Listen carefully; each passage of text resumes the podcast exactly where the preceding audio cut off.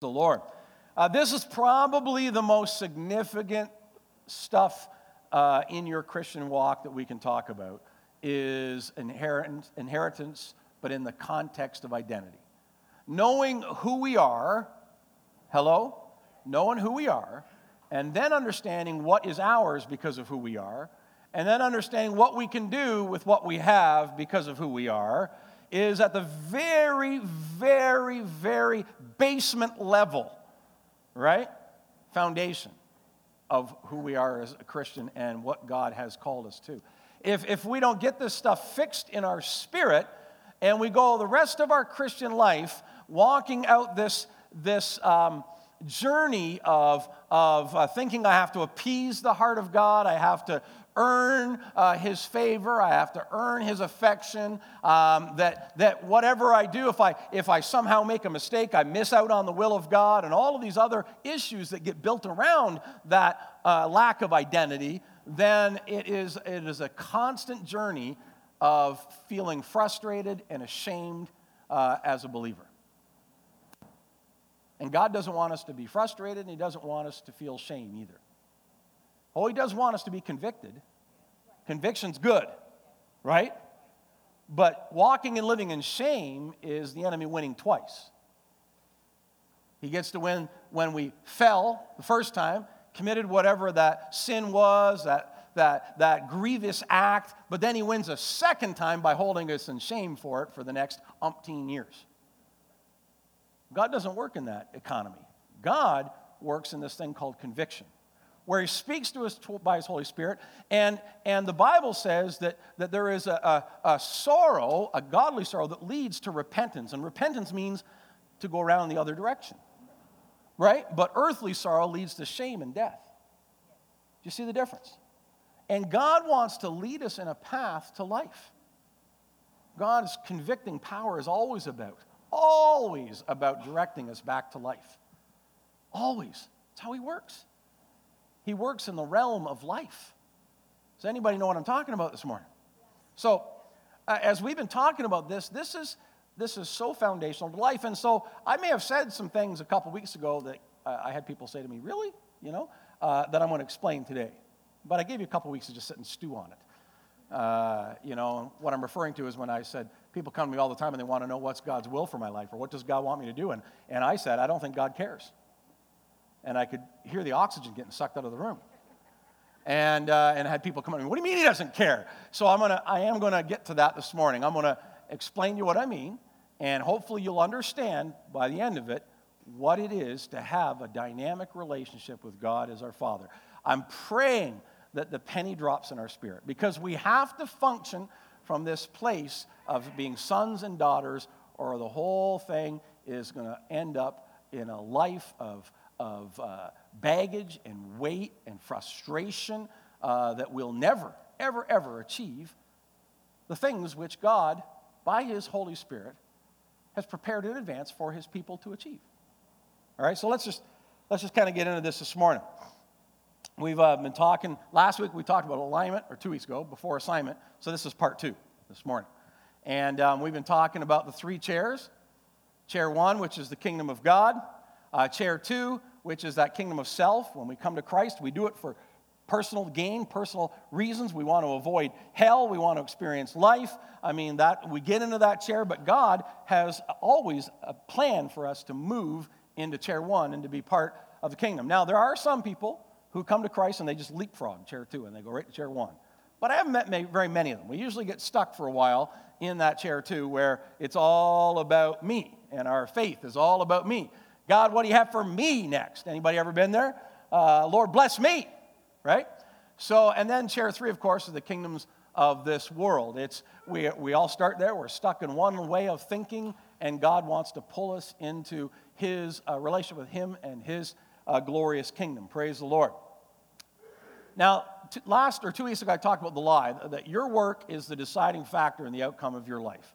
That's what the enemy tries to market to us. That it's your effort, it's your work, it's your labor that is the determining factor in your life. And that may be true in the natural. I mean, how many know that if you don't get out and work, you're probably not going to eat this week, right? And the Bible even notice, notes that. If you don't work, you don't eat. You know, it's a, principle that we're going to have to actually do some stuff in order to be able to sustain ourselves. However, when it comes to uh, our relationship with God, it's simply not true. That our effort is not the deciding factor in our life. Grace is the most important deciding factor in your life and your future. And only God's grace. Your work does not make your relationship with God. Somebody say amen. Uh, and so moving out of chair two and into chair one is not hard work. And I said, how, in fact, it doesn't depend on your work at all. It's the work of God. It is the work of Holy Spirit in our life. And it is a yielding to His work that translates us from one place to another. And, uh, and that is uh, what we must understand. And I talk about how there is never a what must I do in order to be. Never, never, never, never is there a must what I do in order to be. What I do does not change who I am, only Jesus changes who I am. Are you getting this this morning? Hello? What I do might change the way people look at me, but does it change the way God looks at me? No. What I do is not the deciding factor in my life, it is who I am and who I've been called to be. And, uh, and I can only ask that question what must I do in relationship to my alignment? I, uh, I, I can't say it in relation I can only say it in relationship to my assignment. So when it comes to my alignment, the question is irrelevant. What must I do? Nothing. My alignment is determined by the work of Jesus Christ. It can only be asked in relation to my assignment. God, what must I do? And then there are some things that He has to say to us about that. But it's, everybody say, not to do with uh, alignment. Not to do with alignment. My alignment, how I am in position with God, is set by the work of God, by the sacrifice of Jesus Christ, and by grace. Amen? In other words, there's nothing that I can do to affect my alignment with God. And we say we believe that, but then the first time we sin as a Christian, we somehow come to this conclusion that my alignment now has been thrown off. Right? God must surely hate me because of what I've done. And we try to help people understand that that's not the case.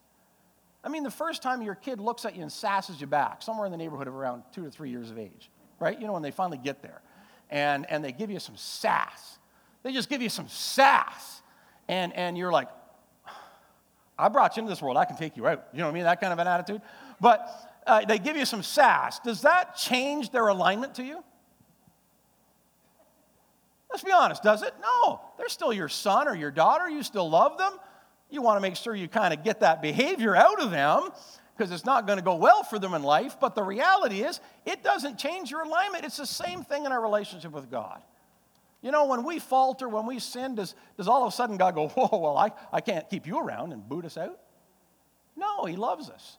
And He constantly brings the reference of family back to His relationship with us so we can understand it. We can understand His affection in the context of a father for His children. In fact, the Bible says if, if your earthly father, being evil or being carnal is the word, being fleshly, if he knows how to do good things for you, then how much more does your heavenly father? How much more will your heavenly father uh, give good things to them that ask? Come on. He's trying to help us understand that our relationship with him has to be viewed in the context of family. Now, some of you are saying, yeah, but you don't know what my dad was like and I realize that makes it difficult. But we have to look at what kind of father God wanted us to have, what kind of father He intended us as men to be, and what kind of father He's giving us an opportunity to be now. And it's in that context that we view uh, fatherhood. It's in the context of what God's intention was. And I realize some people had some pretty brutal family experiences. And so when you hear about, well, I don't want to go look at God as my father because that's the last person on earth I want to see God as. What you need is for God to heal the image of Father in your heart and restore that to you so that you can finally embrace Him as your Father the way a father was meant to be. Amen? So, what is our only work in terms of alignment? It's be leaving. We have to be, and we have to believe who we are. It's be leaving. Made that word up all by myself. Pretty clever, right? Uh, no one is justified by works. We're justified by grace. Ephesians 2 8 9 says, For by grace have you been saved through faith that not of yourselves. It's a gift of God, not of works, so that no one can brag, no one can boast. It's the full on gift of God to every one of us. And so, being in proper alignment with God, becoming a son of God, a joint heir with Christ, becoming part of his divine family, this alignment is a gift. Everybody say gift. And it's given to us through grace, and it's accessed only by faith. There's no other effort, no other work. Faith, faith, which is believing. We simply believe that it's true. We simply believe that it's true. All right, now, your assignment comes out of that alignment. The last couple weeks, uh, I could understand how, after hearing all that's been said, you might think that there's no such thing as any kind of work in the kingdom. We just, it's all just one lovely journey of tiptoe through the tulips, right? And uh, there's no work at all. That's not what I'm saying. There's lots of work to be done. Lots of work to be done. And uh, God has lots of work for us to do. He has mountains of work for us to do. It's just that we can only do it as sons. We can only properly do it as sons. If we try to do it as somebody earning our way, then it's never going to work. How many of you ever had given something to somebody and they tried to pay you for it? Right? You ever had that experience? You, you, you're giving somebody something and they try to pay you for it. Isn't that annoying? Isn't it insulting? I'm trying to give this to you and the person's trying to pay you for it. And and, it, you know, so you just take that and you take the grand scale of Jesus giving his life on the cross for you, making the ultimate sacrifice to give you something, and then you trying to pay him for it. That would be like, look at it this way. Okay, you know, you were, uh, you were um, walking down the street one day and your child let go of your hand and bolted out in front of traffic and a perfect stranger comes along and jumps out and pushes your child out of the way and bam, gets hit by the bus instead. And then they're recovering in the hospital in traction, all four limbs broken and everything else. And you walk in and you pull out a hundred bucks, say, I just want to say, can I just pay you for taking care of my son like that? I really appreciate it. Here it is. Seriously? The person just put their complete life on the line for you. Oh, here's a hundred bucks. Thanks for your trouble. Right? What an insult. What an absolute insult to the sacrifice they just made. There's no money you can put on that. There's no price you can put on your child's life. All you can do is be filled with an incredible gratitude that they were willing to lay their life down for your child. That's it. All you could ever do is give them, give them honor, to give them, them, them, them your, your heart. That's it. How much more now, you take that same analogy and you look for what Christ has done for us. None of you can pay back God for what he's done. Your wallets aren't deep enough, and your work isn't good enough. Not going to happen. It's all yours because of love.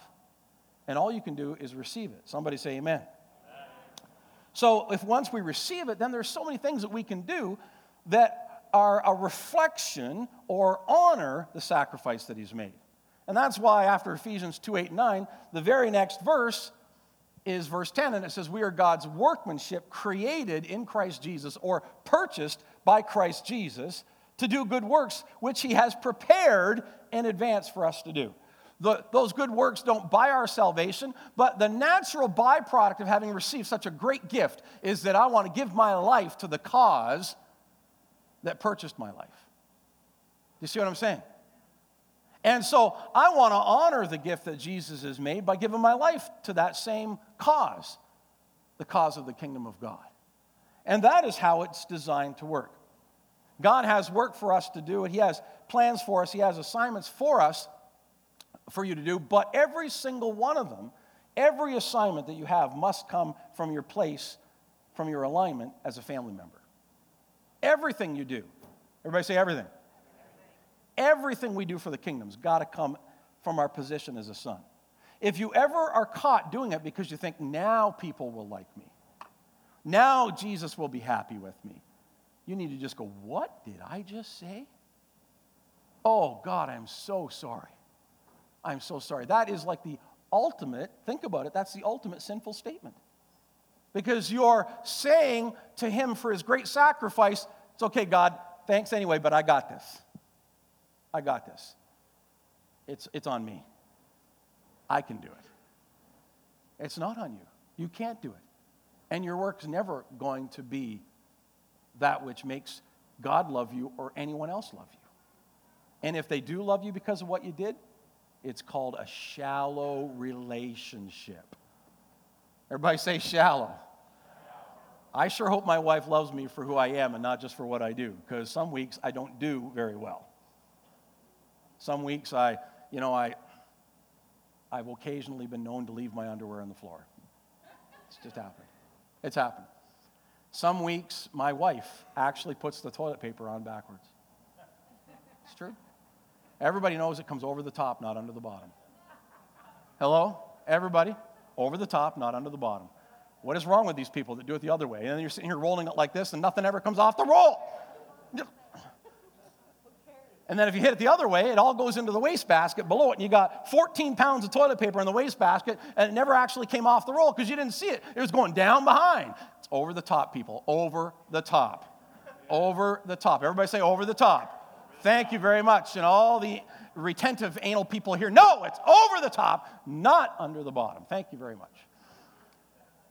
My wife will occasionally squeeze the toothpaste tube in the middle. Why does anybody do that?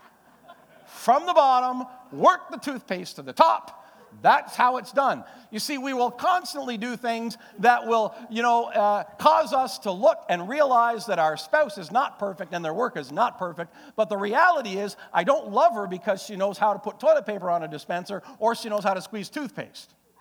I love her in spite of those deficiencies. And that is how the kingdom works. God loves us despite our deficiencies, and He does not love us because of our efficiencies. Someone say amen. And so we have to understand this in our life. God does have things He wants us to do, but we're not doing them to get Him to love us or to be happy with us or to be pleased with us. And yet I think that most of us have went about our Christianity trying to do so that He'll smile. Not realizing He's already smiling, so I can do. Just being honest. His desire that we do our assignment is from being, our alignment. And this is seen throughout the scripture. Throughout the scripture. There's tons and tons of scripture. I won't take time to read them all, but um, you know, uh, the Bible says to produce fruit in keeping with repentance. So the, the fruit isn't, isn't what gets you to that place of repentance or what produces your repentance, it's in keeping with repentance. Uh, the Bible says to live a life worthy of the uh, calling that you've received. So the, that we don't get the calling because we lived a certain way. We live a certain way because we have the calling. Do you understand the difference? I mean, it reinforces this over and over and over again in Scripture.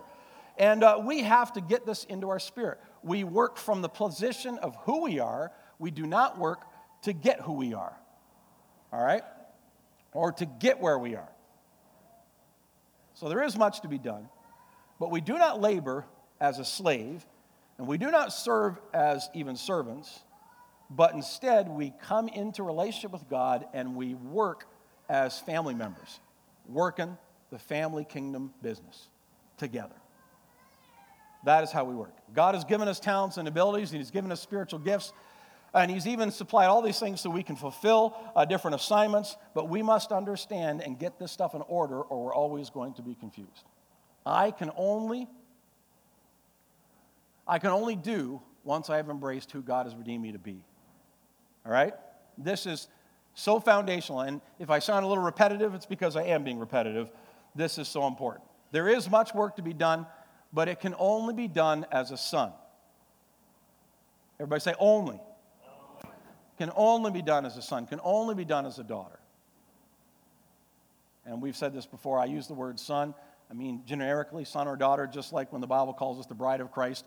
Guys, we have to recognize we're also the bride. So, ladies, you have to recognize you're also sons. So, uh, you know, the Bible, there's, there is a lot of work to do, but we can only do it as a son. If we do it outside of the context of sonship, then guess what? We're going to be frustrated and God's going to be frustrated he's going to be frustrated. All right, so now let me just move on to kind of following up on what I said a couple weeks ago. Does God care what I do? Uh, at the, I got to the end of my message a couple weeks ago, and I mentioned that the number one question I get asked by people, that people ask all the time, in fact, uh, uh, Purpose Driven Life was written to try and answer that question, is that people want to know what am I here for and what's God want me to do, right? What's my, what's my, my purpose? What, what am I, what's God want me to do? And I made the comment, I said, uh, I don't think God cares. And I could see people looking at me like, what? What? What do you mean God doesn't care? What do you mean God doesn't care? And then I, I quoted um, Psalm 37 uh, and verse 4 Delight yourself in the Lord, and he will give you the desire of your heart. And, and to me, that has been a, a life verse for me. Notice the first part delight myself in God. What is that talking about? Alignment, right? Delight myself in God, and then he gives the desires of my heart. I'm going to explain this today. I'm going to help you grapple with this passage today and understand uh, what I was talking about. And I want to kind of help you understand what I mean when I say that God does not care. And uh, so, let me get to that. God doesn't care what you do. God is a statement that I made. God doesn't care what you do. Let me tell you that there's a few caveats to that statement, okay? First of all, first caveat He cares very much if you're doing something illegal, immoral, indecent, unkind, etc. So God doesn't care is not a statement about morality. Okay, does everybody understand that?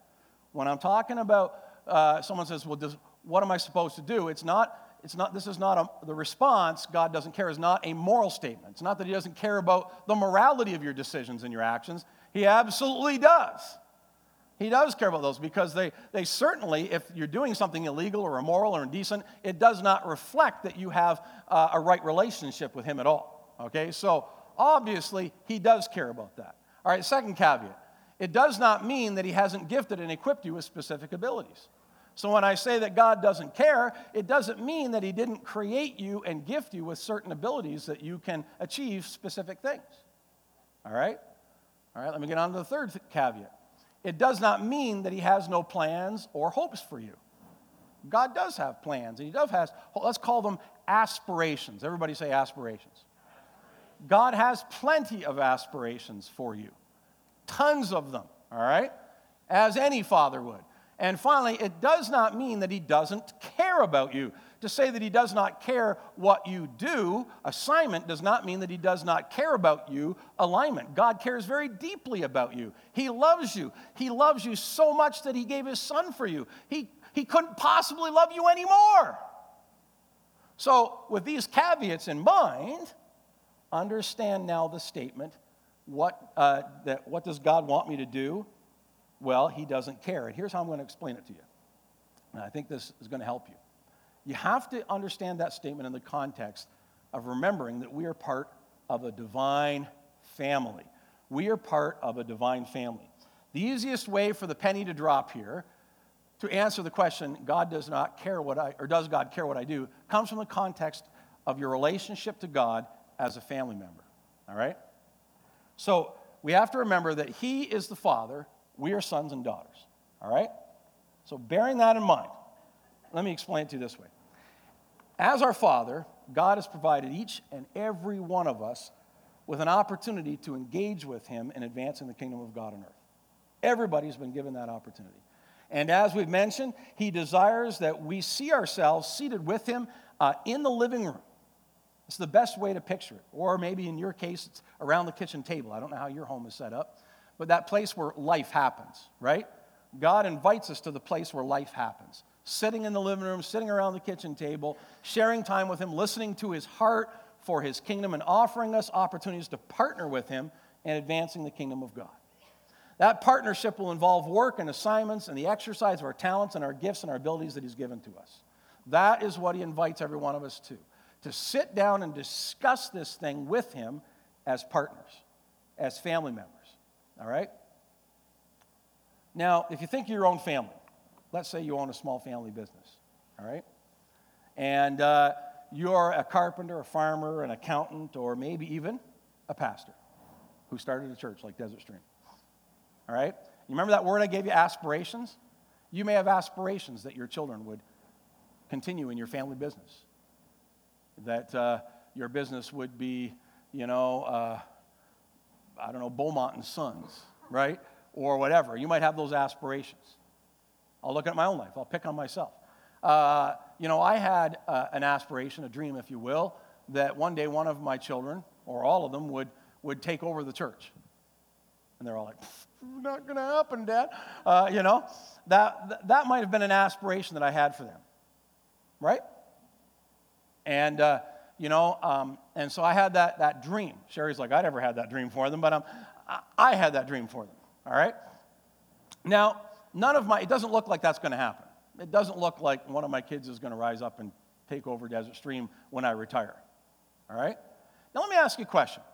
The fact that, that that's not going to happen, does that change my love for my children? Anybody? Does it change our relationship? Yeah, some of you are going, yes. No, it doesn't. It doesn't change our relationship. It doesn't change my feelings toward them, my relationship with them one bit. Because I, we realize that the relationship is built on something other than what they do. Now, would it affect our relationship if they gave up on the kingdom of God, if they wanted nothing to do? Of course it would, because it would, it would be such a crushing blow to our affections and our love. But that's not what we're talking about here. If they said no to the alignment, then that, yeah, that's going to affect our relationship. But, the, but to say no to the assignment, no, it doesn't. Are you getting it any clearer now? So when we look at our assignments from God, we have to look at them in that way. And if, because I've met so many Christians that they say, oh, you know what, when I was 21, I knew God called me into the ministry, but I didn't do it. I rebelled. And now I've missed it. I'm just outside of His will. What a bunch of hogswoggle. Seriously, sheer and absolute utter nonsense. You're outside of what? What, what exactly is that person missing? What exactly are they outside of? Are they outside of his love for them? No. Have they become completely useless to God? No. Is, he, is it going to change what he would, be, he would be willing to do through their life? No. No to any of those things. Guess what? If they turn around and said, God, you know what? Remember that, that, that, uh, that call you put on my life when I was 21 and I said no to? I'd kind of like to do that now. He'd say, Good, let's get going. And there wouldn't be any, well, if you'd have just done it when I said it the first time. That's not the way he operates. Everybody say same wage. One of the most troubling parables in Scripture is the parable of the same wage. You guys know the one? So the guy needs helpers, and so early in the morning, you know, six o'clock, he goes out, hires a bunch of guys, and says, I'm going to pay you this amount of money to work in the fields all day. Perfect, right? Goes out a couple hours later, says, I need, still need more workers. Who's willing to come? More guys come and join him. Then all through the day, three times, four times, fourth time he goes, I think it's three o'clock in the afternoon, he says, Will you come and work for me? And they're like, Yeah. And then they hear the rumor as they're working on the work line. You know, he, he offered to pay those guys at the beginning of the day uh, a big money. So, you know, uh, what's going to happen with us? We're, we're probably just going to get paid a little bit or whatever. And the guys that look at him hiring them the end of the day are probably thinking they're going to get a big payday now because if he's going to pay them that much. Well, anyway, when it comes time to pay them for the day, he starts with the guys he hired last. And he pays them, starts and he gives them the same wage that he was going to give the guys at the beginning of the day, right? And, and then he goes to the next group and he pays them the same thing, the next group, and he gets down to the guys he hired at the beginning of the day and he gives them the same wage. And there's something in us that just goes, I hate that parable. It sucks. I would be so mad if I was one of those guys that was hired at the beginning of the day. And Jesus deals with that in the parable. He said, he, he says that the owner of, the, of, of the, the farm, he looks at them and he says, Did you not agree to work with this for this in the beginning? And they go, Well, yeah. But that was before. Did you not agree to that? Yeah. Was it not a fair wage? Yeah. All right then. If me, in my generosity, want to give guys a hire at the end the same as you, what's it to you? Well, I'll tell you what it is to me. It's not fair. I got news for you. Absolutely right, not fair. It's not fair. Absolutely, completely true, not fair. Here's the next revelation for you God's grace is not fair. Mm. And the parable was never meant to be an instruction on how to pay workers on your job site. You might actually get a few people react exactly the same way if that's how you treat workers on your job site not what the parable was about. It was trying to help you understand how God's grace works. so that even those who come in at the 11th hour get the same grace as those who walked into their whole life. That God's grace is a gift. And none of us works for the gift, whether we worked all day or whether we came in at the end. It's a parable about God's grace. It's about how his kingdom works. It works by grace. Do you understand today? And that everybody gets invited into the family. And it doesn't matter if you've been in the family for 30 years or whether you've been in the family 30 minutes, same grace, same wage, same love. Amen? That's what the parable's about. And when you understand the parable in that context of family, oh, it just changes everything. Another parable that always bothers you if you're looking at it from the perspective of a wage is the parable of the lost sheep, where, you know, he talks about how the shepherd left the 99 and went after the one. On the scale of economics, that's stupid. Stand, protect the 99, let the one go. 1% loss, that's okay. We can deal with that. The Wolves are going to get that one. But we won't expose the other 99 to risk to save the one. That's just kind of foolish. But if we take that parable out of the context of work and earn deserve, that whole way we tend to think with a Western mind. Put it in the context of family. You got 10 kids on this shore, and one of them falls in the water. Are you not going to leave the other nine just standing there and dive after that one? You better believe you are. You're going to dive in there and you're going to do everything you can to save the one. Because the parable was never about the economics of scale or anything like that. It was about God's grace and his incredible love. And he will always go after the one because he's compelled by love. All of this stuff we're talking about makes no sense if you try to view the kingdom of God like an earthly business. You need to view it like the kingdom that it is and recognize that it's a family kingdom. It's a family kingdom. And we function as family in the kingdom of God. And the assignments that are given to us or that God has, has uh, designed us or equipped us for, we need to walk in them recognizing that, that you know, uh, we do our best because we're part of the family. We don't do our best to become part of the family. We're already in. We're already in. And if we miss it on an assignment, guess what? There's always another chance. Always another chance in God's kingdom. Always another opportunity to be able to give it another go. Are you hearing me this morning? Oh my goodness, this is so freeing. And whether you believe that at one point you were called to this or you were called to that and you missed it, guess what? You didn't miss it. All you have is now a revelation of how God's gifted you and called you, and you can start today. You can start today. Isn't that good news? You can start today. Hallelujah. That is the way the kingdom of God works. That is the way God works. It only works in the context of your family. It only co- works in the context of He's the Father and I am a son.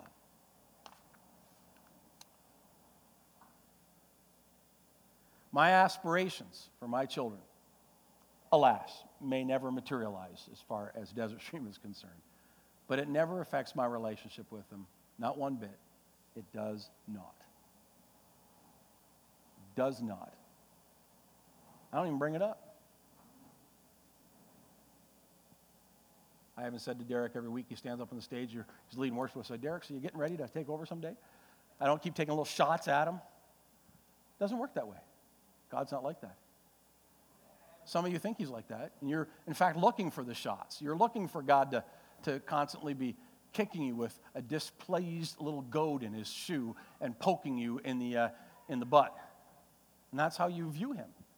It doesn't work that way. His kingdom doesn't work that way. Everything I do for him, I do out of love for him. I do as a family member. Not out of obligation, not out of guilt, not out of anything else, simply out of relationship with him. And when I get a hold of what, how awesome that relationship is, then it changes how I labor and how I work.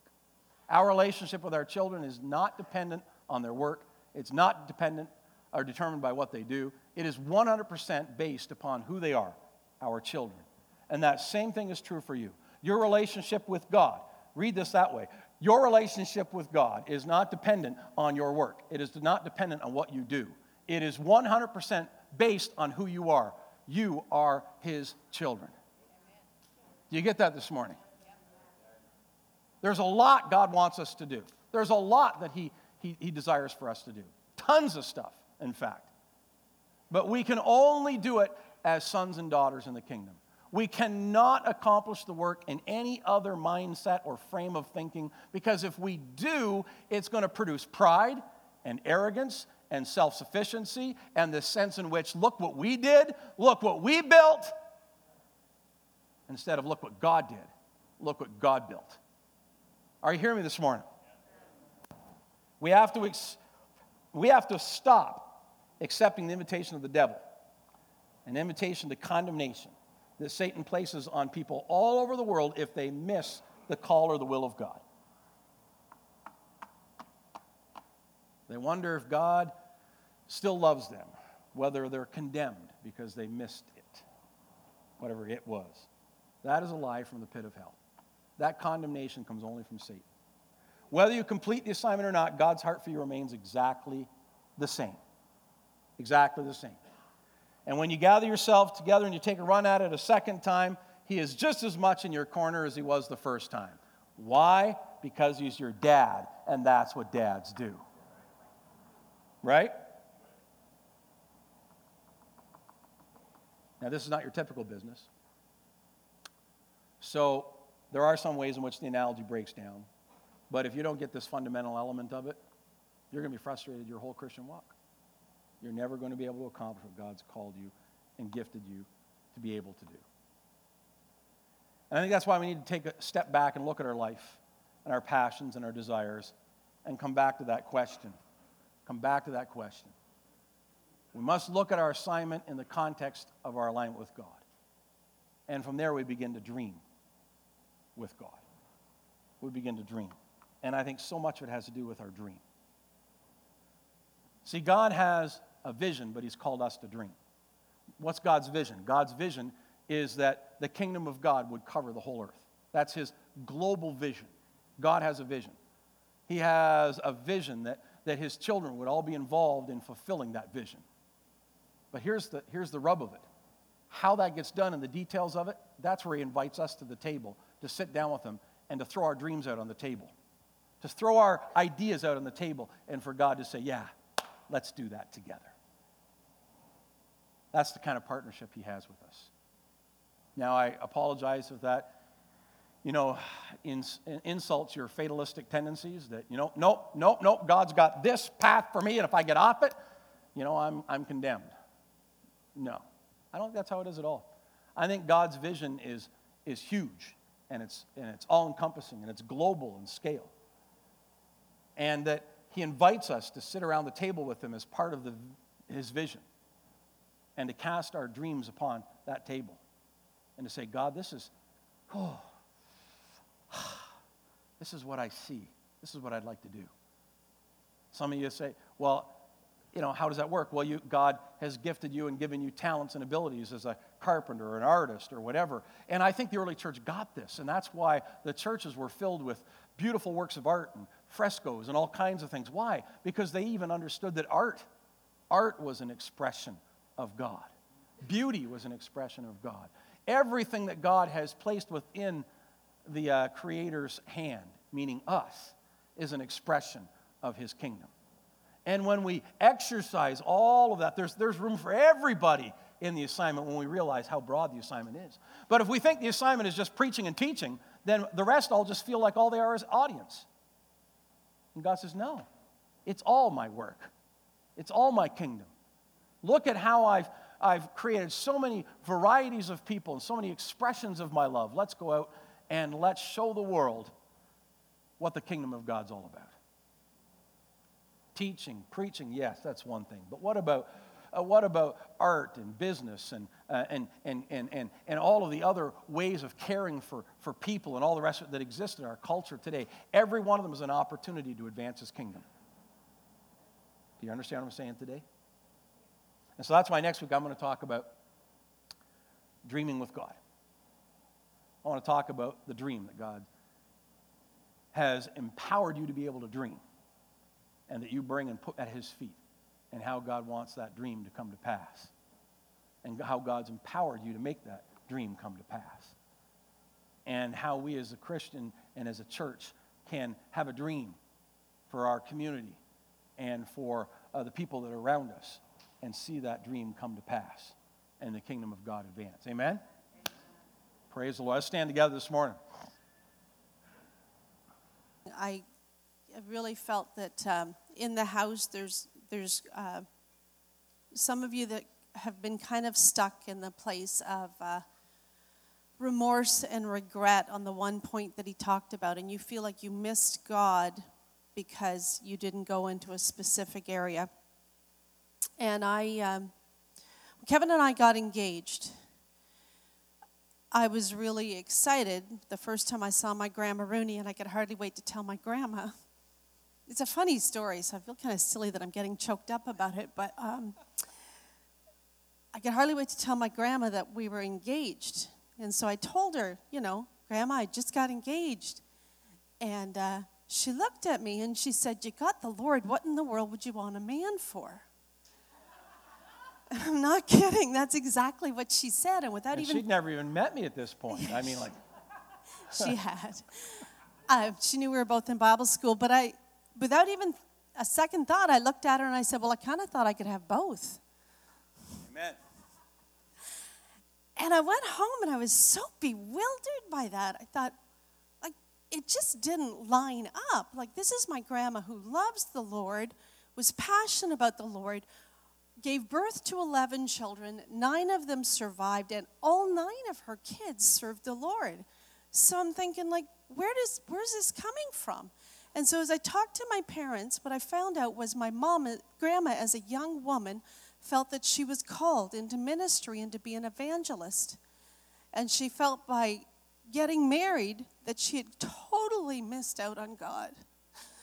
She totally missed out on the fact that she raised nine kids that were passionate about God. And, and I can't speak to whether or not God, you know, what God spoke to her in those younger years, but it was like for her, the moment she missed that assignment, everything else was really flat and it had no substance to it. And she didn't get the excellence and the excitement and all that she had in her life.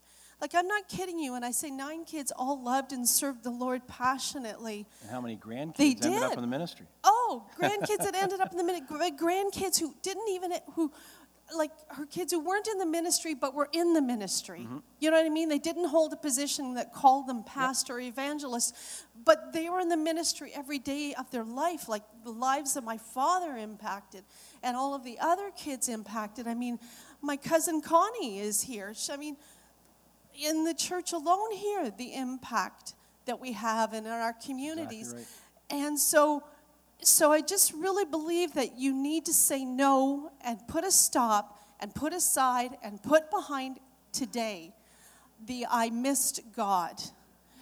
How can you miss a God who's everywhere, who knows everything? it's just not possible.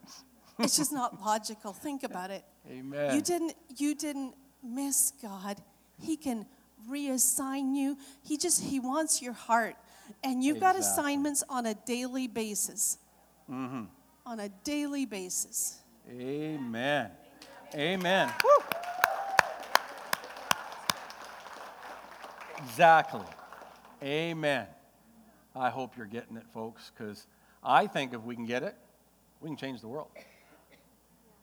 Literally. You know, the early disciples got it, and they went out, and Christianity spread like a wildfire.